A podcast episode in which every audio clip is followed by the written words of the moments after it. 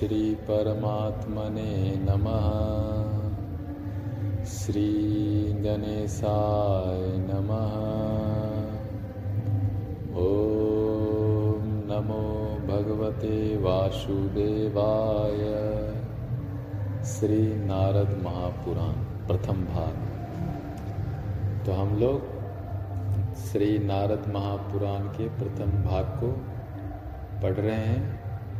समझने की कोशिश कर रहे हैं, अपना ज्ञान बढ़ा रहे हैं, क्योंकि ज्ञान तो बहुत बड़ी शक्ति है। ज्ञान से ही हमारा कल्याण होता है, और ज्ञान से ही कल्याण संभव भी है।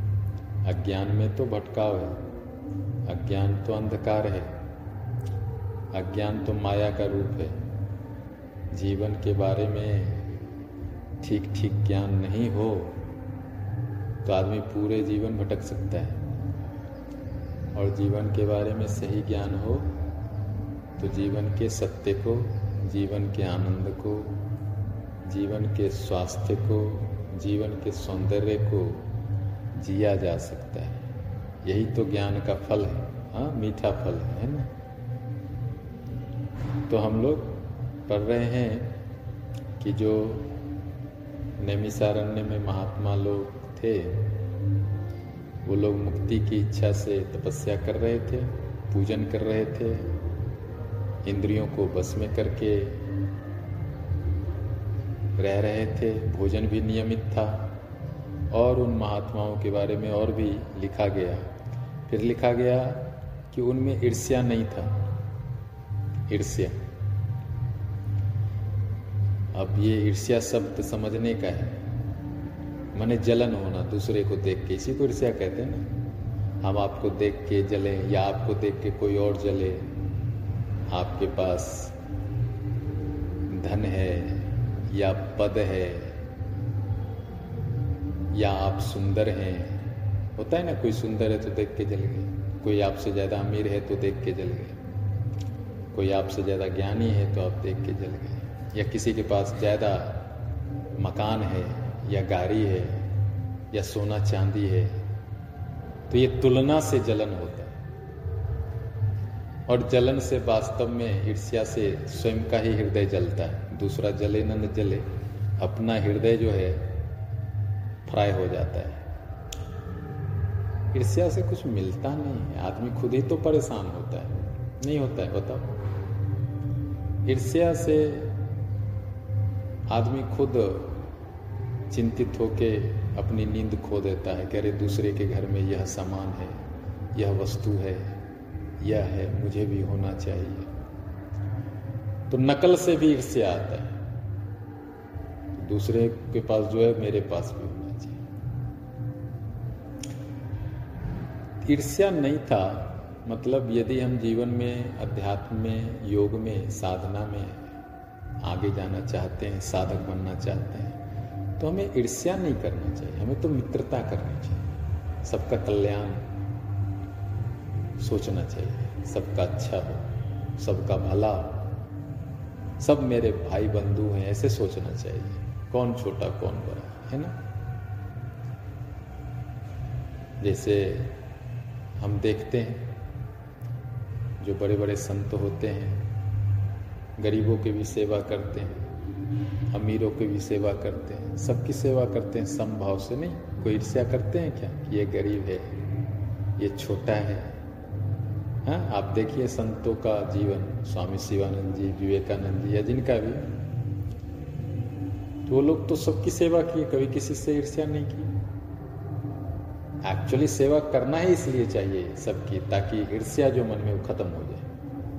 सेवा से ईर्ष्या खत्म हो जाता है। सेवा नहीं करने से ईर्ष्या होता है। आप देखिए, भगवान श्री कृष्ण युधिष्ठिर के यहाँ यज्ञ में गए तो कथा आती है कि वो सबका पैर धो रहे थे। हाँ? कितना सेवा भाव था। कोई ईर्ष्या तो नहीं थी। तो ईर्ष्या किसी भी रूप में हो, उसको मन से निकाल देना चाहिए। सबके प्रति प्रेम का भाव, भाईचारे का भाव मित्रता का भाव रखना चाहिए। ईर्ष्या से हमारा ही शांति, सौंदर्य भंग होता है। दूसरे का भी होता है, दूसरा भी आपसे दूर रहना चाहता है, दूसरा भी आपसे बात नहीं करना चाहता है। तो मन निर्मल होता है, ईर्ष्या आप निकाल दोगे ना तो मन निर्मल होता है। क्षमा करना चाहिए, कभी किसी से ईर्ष्या हो जाए तो उसको भूलने का प्रयास या क्षमा करने का भी प्रयास करना चाहिए। है ना? सबसे अच्छा उपाय है भक्ति। मन में ईश्वर के प्रति भक्ति रखने से जो ईर्ष्या वगैरह है ना गिरना वगैरह सब खत्म हो जाता है। तो भक्ति करना चाहिए ईश्वर का ताकि मन निर्मल हो हृदय निर्मल हो। और जब हृदय निर्मल होगा तो ईर्ष्या नहीं होगा। आपको ईर्ष्या होता है किसी से? कभी। कभी होता है ठीक है। तो उसको सोचना है, नहीं करना है। क्यों करें ईर्ष्या है ना? जो भी कारण आपको मिलता है, उसको धीरे धीरे दूर करने का प्रयास करिए। यह साधना में बाधक है। है ना? फिर कहते हैं, वे जो महात्मा थे, सभी धर्मों के ज्ञाता थे और समस्त लोगों पर अनुग्रह करने वाले थे। तो एक और चीज़ कहा गया जो महात्मा होते हैं, मुनि होते हैं। योगी होते हैं। वे सभी धर्मों के ज्ञाता होते हैं। क्या बोल रहे? संपूर्ण धर्मों के ज्ञाता। संपूर्ण मतलब सब धर्म। सभी धर्म। ज्ञानी होते हैं। मतलब योगी ज्ञानी भी होता है। महात्मा ज्ञानी भी होते हैं। मुनि ज्ञानी भी होते हैं। सभी धर्मों के ज्ञानी। संपूर्ण धर्मों के ज्ञानी। तो हम साधक हैं, महात्मा हैं, योगी हैं। तो एक ये क्वालिफिकेशन हो गया योग्यता कि पहले हमको धर्म का ज्ञान होना चाहिए। जो शास्त्र में लिखा है, अठारह पुराण है, वेद है 108 उपनिषद है, गीता है, रामायण है, महाभारत। कुछ ज्ञान होगा तब तो हम महात्मा होंगे। कि बिना ज्ञाने के महात्मा तो बड़ा स्पष्ट लिखा गया, वे लोग ज्ञानी थे। ज्ञाता थे, धर्मों के, सभी धर्म, संपूर्ण धर्म। मतलब ये एक योग्यता है, हम यदि साधना करना चाहते हैं तो हमें शास्त्र का ज्ञान होना चाहिए। शास्त्र में संतों ने क्या लिखा है, जानना चाहिए। रामायण पढ़ना चाहिए, योग वशिष्ठ पढ़ना चाहिए, अठारह पुराण का अध्ययन होना चाहिए, वेद पढ़ना चाहिए ब्रह्म सूत्र उपनिषद आदि पढ़ना चाहिए बार बार पढ़ना चाहिए, तभी तो आप साधना में आगे बढ़ेंगे। मोबाइल देखने से थोड़े न बढ़ेंगे आप। या टेनिस खेलने से थोड़े न बढ़ेंगे। नहीं मतलब आप ठीक है, खेलिए, मैं मना नहीं कर रहा। आप खेलिए, लेकिन कहने का मतलब है, पढ़ना भी तो ज़रूरी है। यहाँ लिखा है, ज्ञान होना चाहिए सभी धर्मों का। तो आप कहते हैं साधना करना है तो एक बात हो गया ना, पहले तो ईर्ष्या नहीं करना है साधक को किसी से। दूसरा, शास्त्र का अध्ययन करना है, ज्ञान अर्जित करना है। ज्ञान से भी साधना में मदद मिलती है, क्योंकि सारे महात्मा जो थे वहाँ सभी धर्मों के ज्ञान थे। और लिखा, सभी लोगों पे अनुग्रह करने वाले थे। अनुग्रह मतलब दया हाँ? करुणा, कृपा। हम लोग तो बड़े कंजूस हैं, किसी पे कृपा तो करना ही नहीं चाहते, स्वयं पे भी नहीं करना चाहते। अनुग्रह जिसका हृदय उदार होगा, वही तो अनुग्रह करेगा, हृदय विशाल होगा, वही तो अनुग्रह करेगा, कृपा करेगा। इसलिए ईश्वर को हमने कहा करुणा करुणामय है ईश्वर, है ना? दयामय है ईश्वर प्रेम प्रेममय है ईश्वर। क्यों ईश्वर को हमने कहा, वह करुणा स्वरूप है, प्रेम स्वरूप है, दया स्वरूप है, क्षमा स्वरूप क्योंकि वो अनुग्रह करते हैं हम पे। हम कितने भी बदमाशी कर दें, भगवान तो माफ़ी कर देते हैं। हमारी सांस चल रही है, आपकी सांस चल रही है। अनुग्रह ही तो है, नहीं तो हम लोग कितने बदमाश कुछ न कुछ तो जीवन में गलती कर ही देते हैं, सब करते हैं। तो हमारा जीवन इतना अनुग्रह से भरा है, देखो। ये तो कुछ नहीं, जीवन मिला ना, भोजन मिला ना, पानी मिला ना, श्वास मिला ना। क्या योग्यता है हमारी, तुम्हारी बताओ। कुछ योग्यता नहीं है, अहंकार बोलता है ये, लेकिन देखा जाए तो क्या, आए हैं, चले जाएँगे। तो ये जो जीवन का जो भी आनंद है, अनुग्रह से ही मिला है, ठीक से देखो तो। जो भी सुख, जो भी सुख है जीवन में, खाने का हो पीने का हो, सोने का हो, आपको तो सोने का भी सुख अच्छा लगता है। लेकिन यह भी सुख जो है अनुग्रह से मिला है। नींद आ जाती है, बड़ी कृपा है। बहुत को तो नींद ही नहीं आती। है नहीं नहीं, आजकल तो नींद की दवाइयाँ करोड़ों अरबों रुपये का मतलब है, लोग बिक रहा है। तो ये भी अनुग्रह है। आप देखिए, खा सकते हैं, सो सकते हैं, ये मतलब बहुत बड़ी बात हंस भी सकते हैं। तो अनुग्रह तो जो हमारे महात्मा हैं, योगी हैं, ज्ञानी हैं, वो अनुग्रह करते हैं। क्योंकि वो ईश्वर के भक्त हैं तो ईश्वर का ही गुण उनमें भी आ जाता है। अब जिसका नाम लीजिएगा, वही तो गुण आएगा। भगवान का नाम लीजिए, भगवान का गुण आएगा। तो कहा गया, वो महात्मा अनुग्रह करते थे सभी लोगों पे।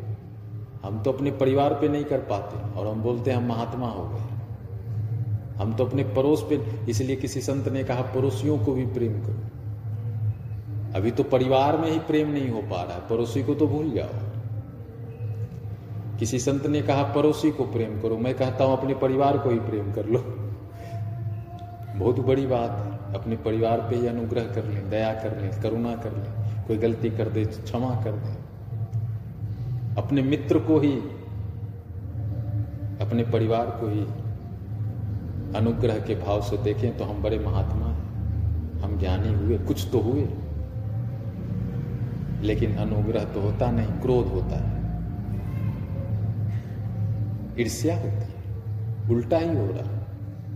और फिर हम वो उल्टा करके महात्मा भी बनना चाह रहे हैं। तो बड़ा विचित्र है दुनिया। हम सब विचित्र लोग हैं। लेकिन शास्त्र क्या कहते हैं? वेद व्यास जी क्या कहते हैं? ये पुराण क्या कहते है? ये पुराण कहता है, अनुग्रह करना चाहिए, कृपा करना चाहिए। और ये एक संत का भी लक्षण है, एक अच्छे हृदय का भी लक्षण माँ कृपा करती कि नहीं बच्चे पे? करती है। हम लोग बच्चे थे तो कितना शैतानी किए। लेकिन माँ तो सब अनुग्रह ही करती थी। तो माँ का हृदय बना के रखना है सबके लिए। सबको उस दृष्टि से देखना है, तभी हम साधना में आगे बढ़ सकते हैं। ईर्ष्या से, द्वेष से, घृणा से नहीं बढ़ सकते। फिर तो मन जलेगा, तन जलेगा, हृदय जलेगा, कहाँ साधना होगा? लेकिन अनुग्रह में शांति है। हम किसी पे कृपा करते हैं, दया करते हैं तो शांति हमारे भीतर भी आता है। आखिर जो हम बाहर करते हैं, वही भीतर भी होता है। बाहर भीतर दो थोड़े न आप दो थोड़े हैं, आप एक ही। जो बाहर करेंगे वही भीतर होगा, जो भीतर करेंगे वही बाहर होगा। कितना आप डुप्लीकेट रोल करेंगे, कितना करेंगे? जो आचरण बाहर है वो भीतर प्रतिबिंबित होता है, जो भीतर है वो बाहर प्रतिबिंबित हो ही जाता है। लाख छिपाओ, छिप न सकेगा, मन का राज गहरा। बता ही देता है उल्टा पुल्टा चेहरा। तो इसीलिए हमको उन महात्माओं से सीखना है। जिनकी हम चर्चा इस शास्त्र में कर रहे हैं। क्या सीखना है? ईर्ष्या को त्याग दें। धर्म का ज्ञान अर्जित करें, सभी धर्मों का, सभी शास्त्रों का। और अनुग्रह, दया, करुणा, कृपा को अपना गुण बनाएँ, सदगुण बनाएँ, अवगुण त्याग दें। समझ गए? चलिए आगे चलते फिर कहते हैं, उन महात्माओं में ममता भी नहीं थी और अहंकार भी नहीं था। अहंकार और ममता तो उसको छू भी नहीं सकते थे। ममता, अब ये शब्द भी बड़ा अद्भुत है। मम मम मीन्स मेरा। ये ममता के चक्कर में, यह मेरा है, यह मेरा है। लोग बड़े परेशान हैं। मेरा बेटा, मेरी बेटी मेरा कार, मेरा घर, मेरा बैंक बैलेंस सब कुछ मेरा मेरा मेरा। यह भी मेरा, यह भी मेरा। इस ममता में लोग कितने बेचैन हो जाते नहीं हो जाते तो कहने का मतलब है, क्या ममता करें कि ना करें? ममता को कम तो ज़रूर करें। बहुत ज़्यादा ममता से आपको परेशानी होती है है ना? क्योंकि बहुत ज़्यादा ममता से दुख होता है, आसक्ति हो जाती है, राग हो जाता है, फिर वो वस्तु यदि खो गया तो बड़ी भारी पीड़ा होती है। लोग अवसाद और डिप्रेशन में भी चले जाते हैं। तो ममता कभी कभी हृदय को बड़ा परेशान कर देती है। जीवन को जीना चाहिए। घर भी बनाइए आप, मकान भी बनाइए।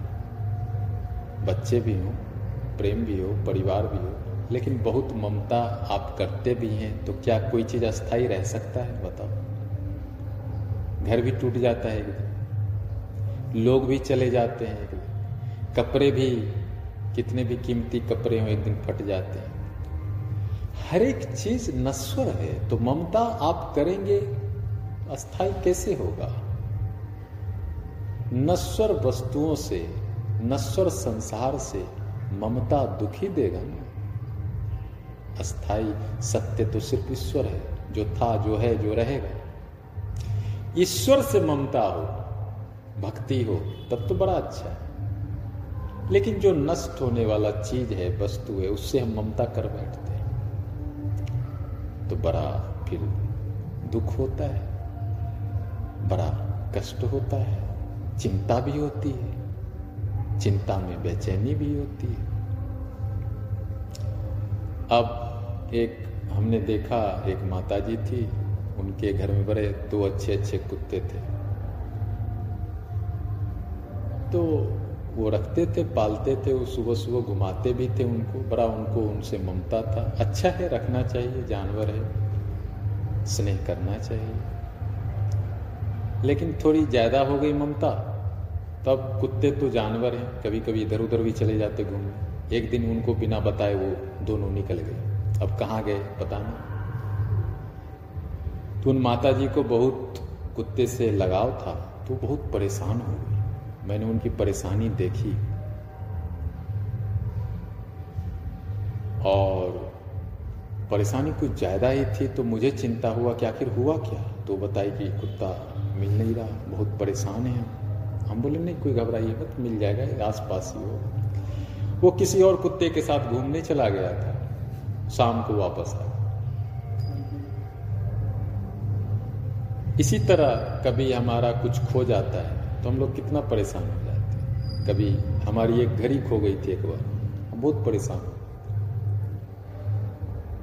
एक टी शर्ट खो गया एक बार, बड़े परेशान हो।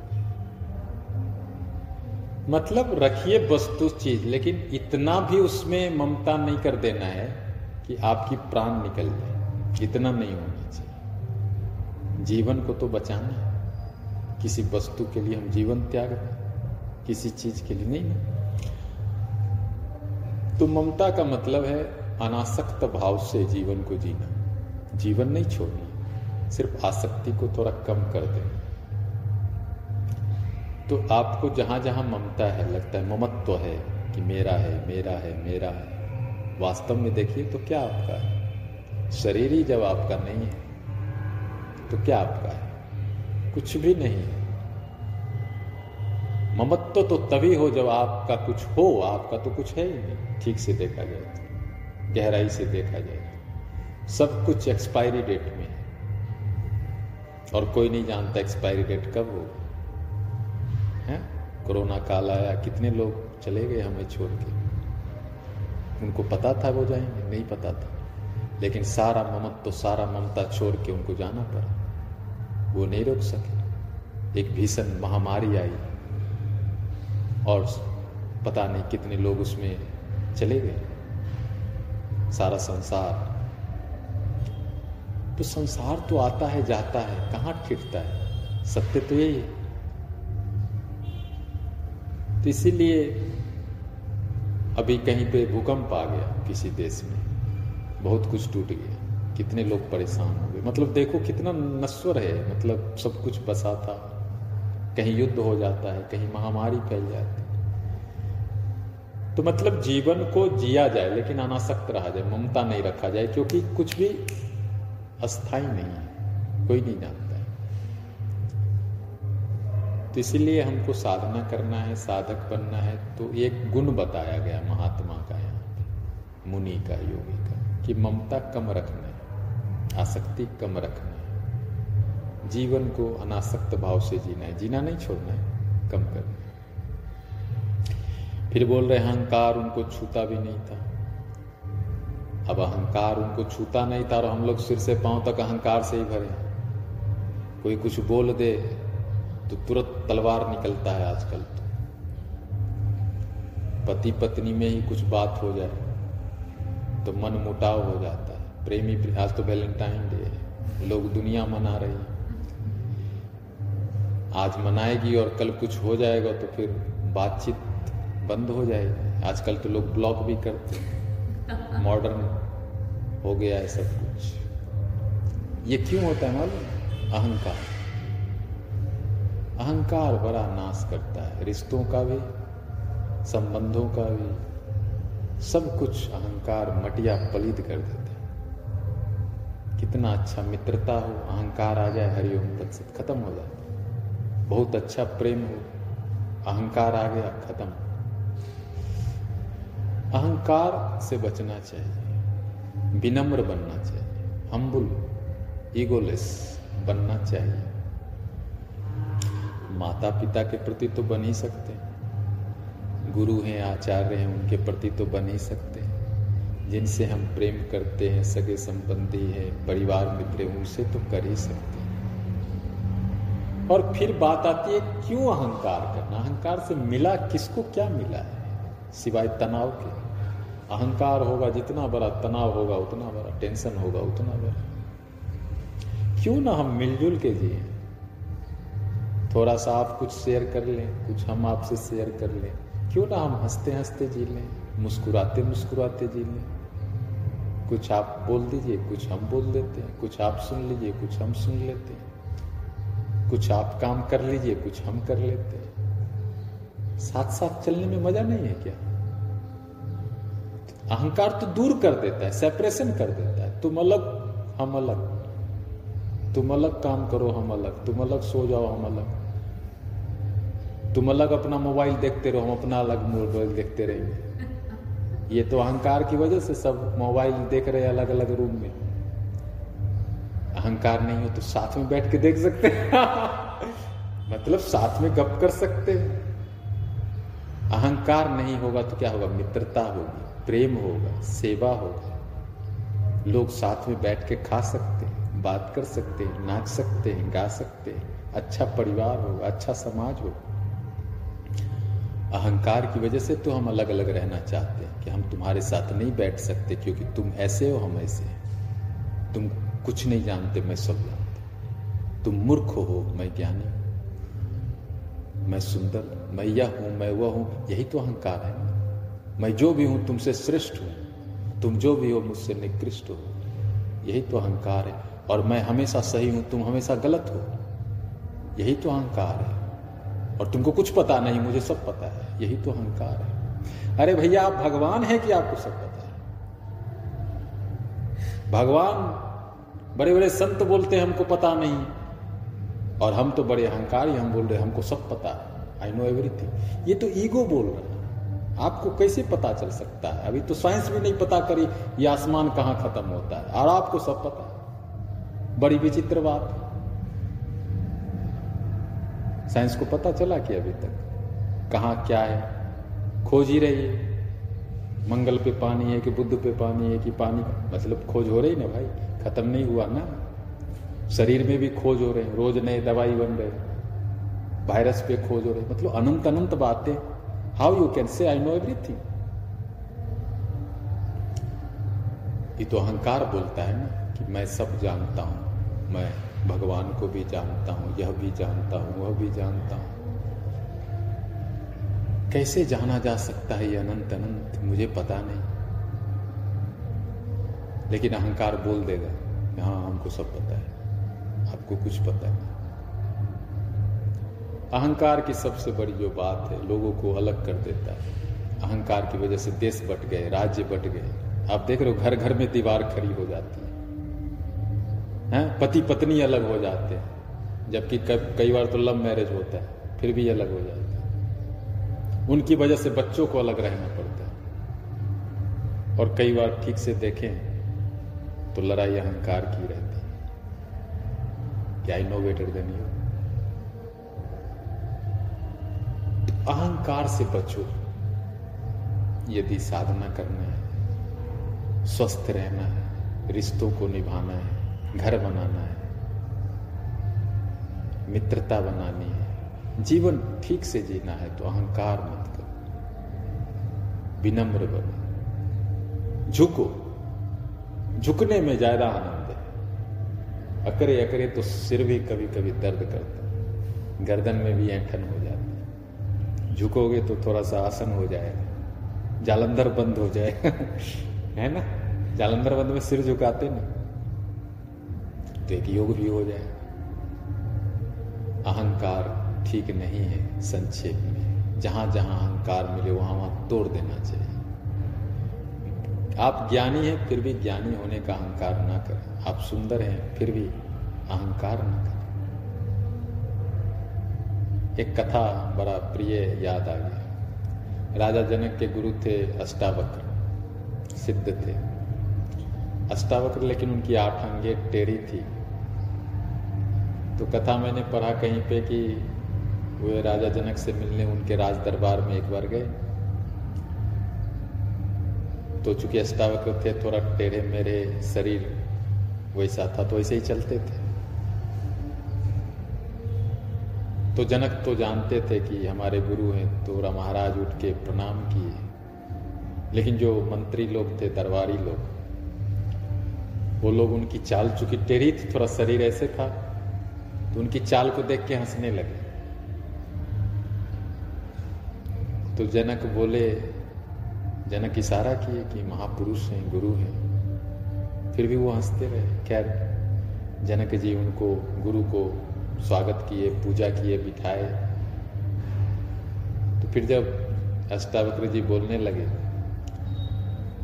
तो बोले, ये जो लोग तुम्हारे दरबारी हैं, मंत्री हैं, इनको सदगुणों का ज्ञान नहीं है। ये बाहर के रूप को देख के ही गुण का अंदाज़ा लगाते हैं। इनको शरीर की ही पहचान है। शरीर के अंदर की आत्मा की नहीं पहचान है। शरीर ही सब कुछ तो नहीं शरीर के भीतर भी तो कोई रहता है। शरीर के भीतर जो रहता है वो मूल्यवान नहीं है क्या? वह भी तो सुंदर हो सकता है। बाहर हो सकता है सुंदर ना और यह भी संभव है कि बाहर सुंदर हो, भीतर रहने वाला सुंदर ना हो। है ना? तो भीतर रहने वाला सुंदर हो जाए, इसके लिए अहंकार को गिरा देना है। सुंदरता सिर्फ़ शरीर में नहीं है। सुंदरता तो है उस व्यक्ति में जिसमें अहंकार ना हो, जो विनम्र हो। विनम्र आदमी को अपने ही प्यार करते क्या? करते हैं ना? सब करता है। विनम्र आदमी को प्यार। बच्चों को प्यार करते क्यों करते? विनम्र होता है आप बोलेंगे जो सुनता है। इसलिए यहाँ कहा गया अहंकार को छूने नहीं देना है अपने मन को। यह भी एक महात्माओं का सद्गुण होता है। तो हमको साधना करना है साधक बनना है तो हमको ये सीखना है। अहंकार नहीं करना ठीक है? क्या बनना है? विनम्र बनना है, ना? चलो आगे चलते